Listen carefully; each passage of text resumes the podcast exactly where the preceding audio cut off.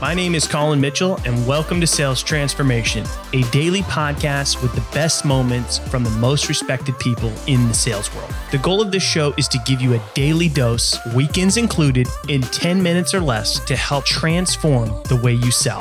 I hope you enjoy today's episode. And now to David to tell you what you can expect in today's episode.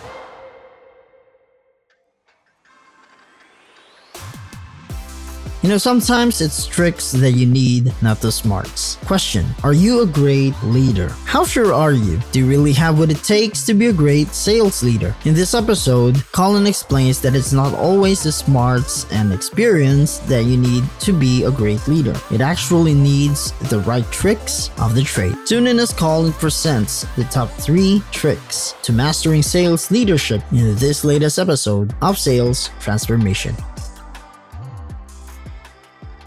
All right, here's three tricks in how to master sales leadership. Okay. And they're actually very simple. The first thing is you need to know how to empower and mentor your team.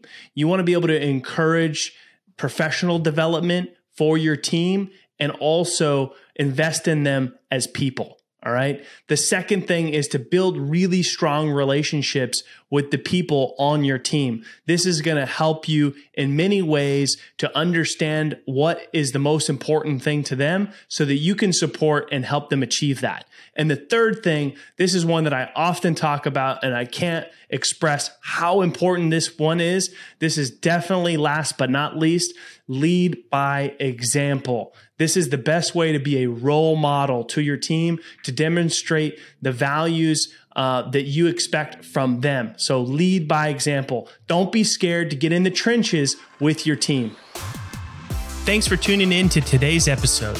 If you're enjoying the show, drop us a review on your favorite podcast platform. And we hope that you'll tune in again tomorrow as we are here for you every day, weekends included, to help you transform the way you sell.